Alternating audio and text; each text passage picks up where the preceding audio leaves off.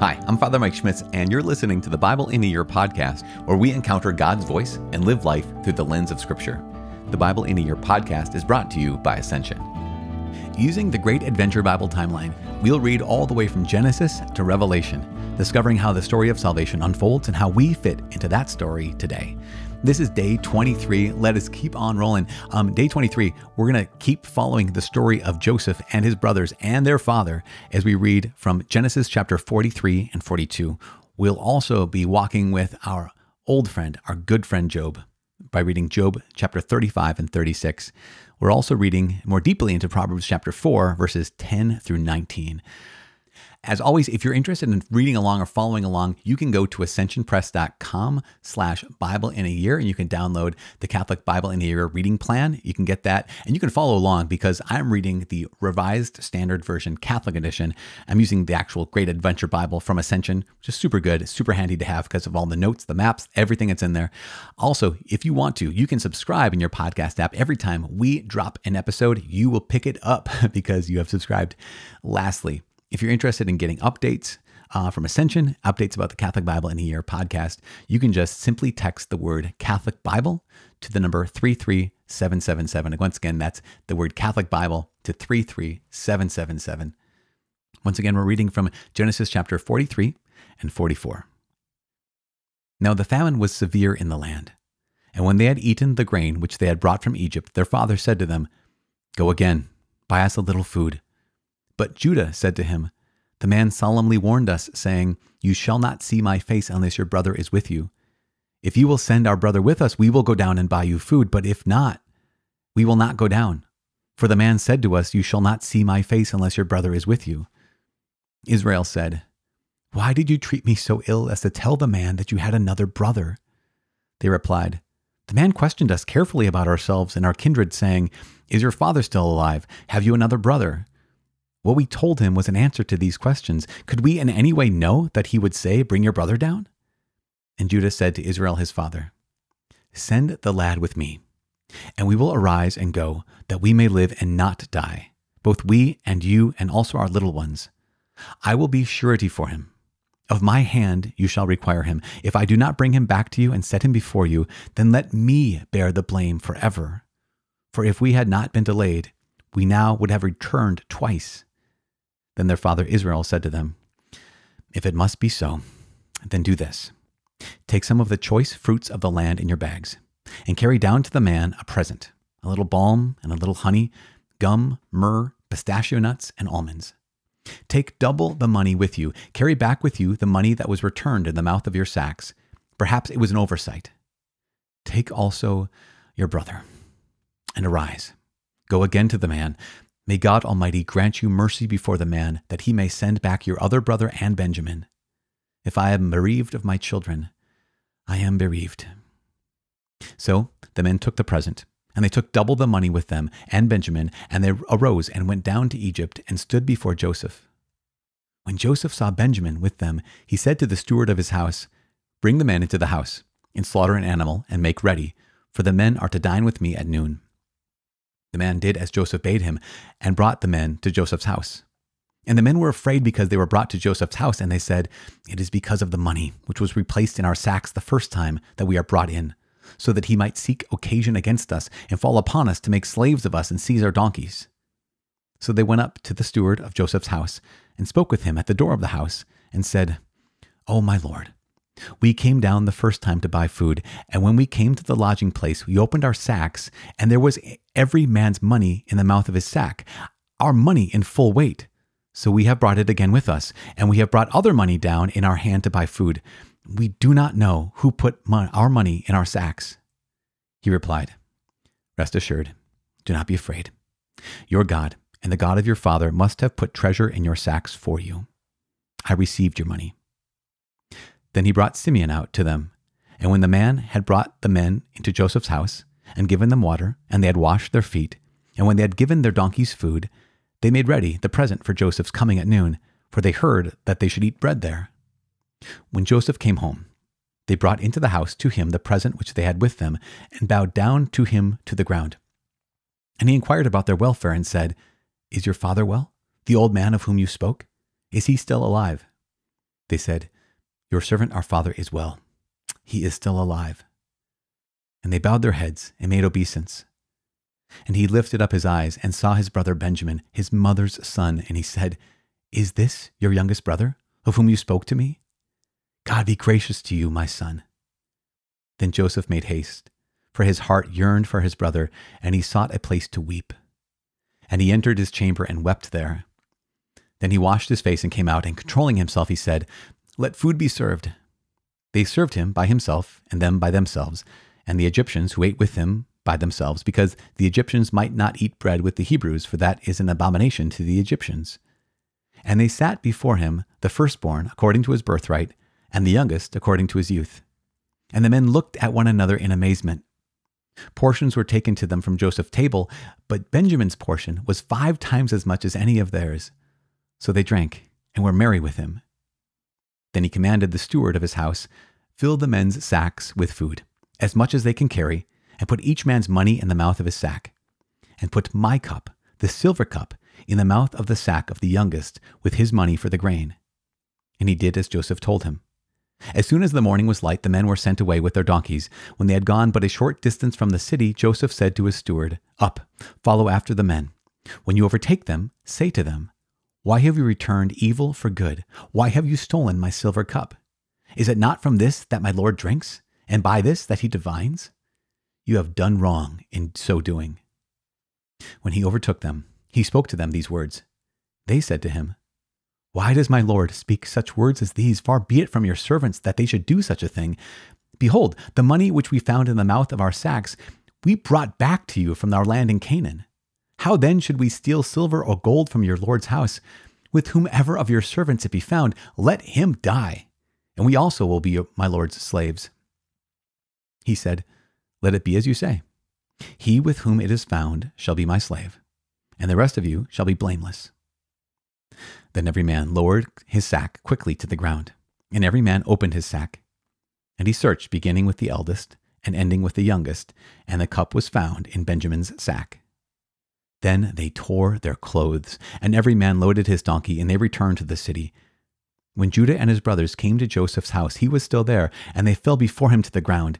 Joseph said to them, What deed is this that you have done?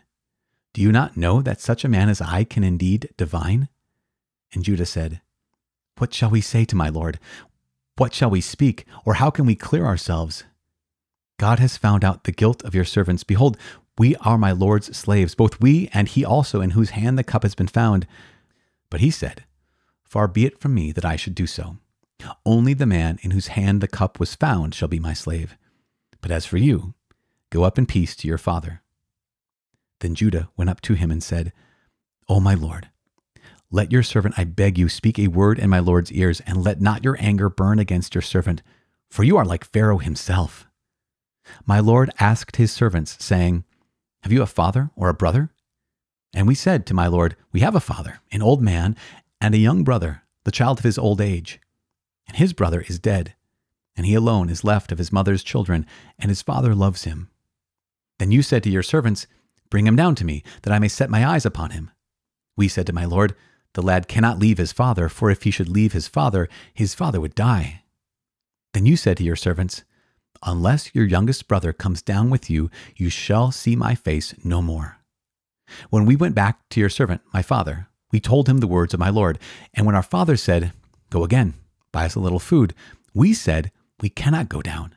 If our youngest brother goes with us, then we will go down, for we cannot see the man's face unless our youngest brother is with us. Then your servant my father said to us, You know that my wife bore me two sons.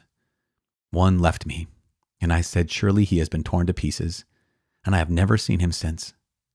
If you take this one also from me, and harm befalls him, you will bring down my gray hairs in sorrow to Sheol. Now therefore, when I come to your servant my father, and the lad is not with us, then as his life is bound up in the lad's life, when he sees that the lad is not with us, he will die and your servants will bring down the gray hairs of your servant our father with sorrow to Sheol.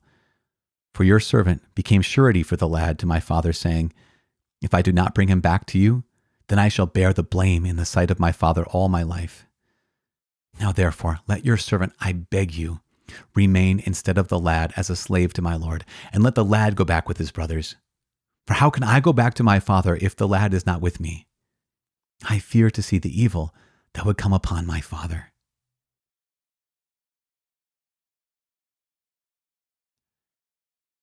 Job chapter 35 and 36.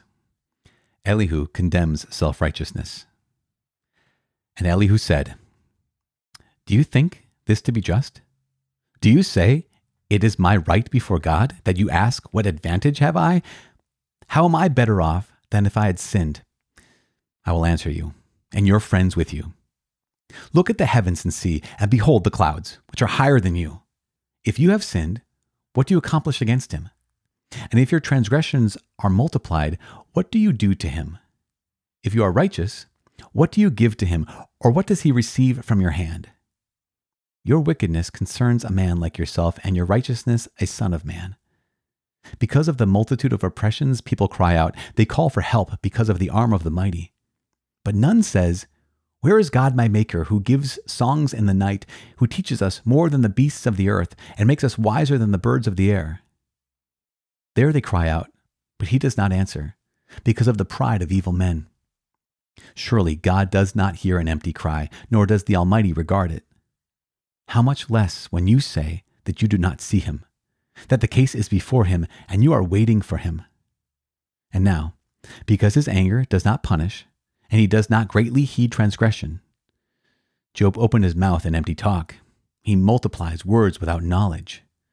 And Elihu continued and said, Bear with me a little, and I will show you, for I have yet something to say on God's behalf. I will fetch my knowledge from afar and ascribe righteousness to my Maker. For truly, my words are not false. One who is perfect in knowledge is with you. Behold, God is mighty and does not despise any. He is mighty in strength of understanding. He does not keep the wicked alive, but gives the afflicted their right. He does not withdraw his eyes from the righteous, but with kings upon the throne he sets them forever, and they are exalted. And if they are bound in fetters and caught in the cords of affliction, then he declares to them their work and their transgressions, that they are behaving arrogantly. He opens their ears to instruction and commands that they return from iniquity.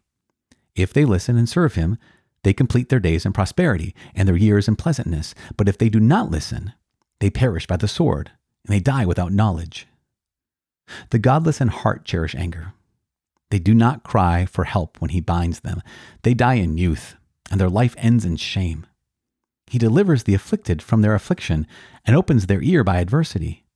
He also allured you out of distress into a broad place where there was no cramping, and what was set on your table was full of rich food, but you are full of the judgment on the wicked. Judgment and justice seize you. Beware, lest wrath entice you into scoffing, and let not the greatness of the ransom turn you aside. Will your cry avail to keep you from distress, or all the force of your strength? Do not long for the night, when peoples are cut off in their place. Take heed. Do not turn to iniquity, for this you have chosen rather than affliction.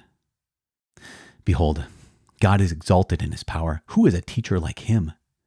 Who has prescribed for him his way, or who can say, You have done wrong? Remember to extol his work, of which men have sung. All men have looked on it. Man beholds it from afar. Behold, God is great, and we know him not. The number of his years is unsearchable. For he draws up the drops of water. He distills his mist in rain, which the skies pour down and drop upon man abundantly. Can anyone understand the spreading of the clouds, the thundering of his pavilion? Behold, he scatters his lightning about him, and covers the roots of the sea. For by these he judges peoples. He gives food in abundance. He covers his hands with the lightning, and commands it to strike the mark. Its crashing declares concerning him, who is jealous with anger against iniquity. The book of Proverbs, chapter 4, verses 10 through 19. Hear, my son, and accept my words, that the years of your life may be many. I have taught you the way of wisdom. I have led you in the paths of uprightness. When you walk, your step will not be hampered, and if you run, you will not stumble. Keep hold of instruction. Do not let go. Guard her, for she is your life. Do not enter the path of the wicked, and do not walk in the way of evil men. Avoid it. Do not go on it. Turn away from it and pass on, for they cannot sleep unless they have done wrong. They are robbed of sleep unless they have made someone stumble, for they eat the bread of wickedness and drink the wine of violence. But the path of the righteous is like the light of dawn, which shines brighter and brighter until full day. The way of the wicked is like deep darkness. They do not know over what they stumble. God in heaven, we thank you and praise you. You are our good Father. You love us. You reveal your heart to us. We ask that you please continue to send your Holy Spirit upon us as we listen to your word, as we let it penetrate our minds and transform our hearts, as we let your word be the North Star that guides the direction of our lives. Mary, Queen of Heaven, we ask for your intercession. We ask that you lead us to your Son, Jesus Christ. You who bore the Word made flesh in your womb, help the Word proclaimed dwell in our lives. In Jesus' name we pray. In the name of the Father, and of the Son, and of the Holy Spirit. Amen. So, man, oh man, there is something about these 12 brothers. Well, about 12. Yeah, 12. It's 12. Here we go. these 12 brothers. Man, originally, what happened? Originally, these brothers were jealous of the love that their father had for the youngest brother, the 11th brother, Joseph. They were so jealous of the love that their father had for Joseph that they were willing to kill him until they sold him into slavery. And yet, something has changed. Something has changed in the lives and the hearts of these brothers, of these men. When the new youngest brother, Benjamin, who also is beloved by their father, when his life is threatened and their father's life by extension is threatened, you know, earlier they didn't care that their father was heartbroken. Earlier they didn't care that their father was um, grieved by the fact that Joseph, he believed Joseph to be dead. But now something must have changed. In these years when Joseph was away, something must have changed in the lives and the hearts of these brothers, where they must have realized we don't want to be those kinds of sons. We don't want to not only needlessly grieve our Father, we don't want to even have any reason to grieve our Father. And so they put their own lives on the line for the new beloved Son. They put their lives on the line for the new uh, chosen, mostly beloved, mostly loved son, Benjamin, which demonstrates something. It demonstrates that these men have changed. And if there's anything that we can take heart in, and anything that that the gospel reveals to us, anything that the Bible reveals to us, is that yes, we are broken. Yes, we're messy. That's the key words we've been following. But also that we can change. Also, that remember, who is the person who puts his life on the line here? It's Judah, who a couple chapters before had sexual relations with his daughter in law, thinking that she was a prostitute. So here is this reality of all these people in these stories. But this is Judah now placing his life on the line for his father, for his brother, and for his other brothers. The fact that we are broken and the fact that we need God's help um, is a present reality to all of us every day of our lives. What's not as present, what's not as obvious, is the fact that we also can change. With God's help, that things can become different. Judah, the fourth brother, the, whose name means praise, Judah had fallen seriously earlier on in this book of Genesis. But in this moment, Judah is a shining son. He's a shining brother. In this moment, Judah is the one that we can all look to and say, if I have the choice, if I had the chance to spare my parents, to spare my siblings, to spare those who need to be spared of needless grief, let me be like Judah. We pray not only that, like Joseph, we walk with the Lord and the Lord is with us. We also pray that maybe like Judah, we can change. Because if there's anything that grace teaches us, is that none of us have to remain stuck in our sin. None of us have to remain stuck in our brokenness. But with God's grace, every one of us can change. That's why we're doing that's why we're doing this Bible in a year is because we need to be reminded of the fact that God truly does want us, that he is communicating himself to us, that he's speaking to us. And today, I know that God spoke with you. So why not speak something back? Take these scriptures today to prayer. Take each other to prayer. Let's intercede on behalf of each other. I know that I'm praying for you, and I ask that you please keep on praying for me. My name is Father Mike, I cannot wait to see you again tomorrow. God bless.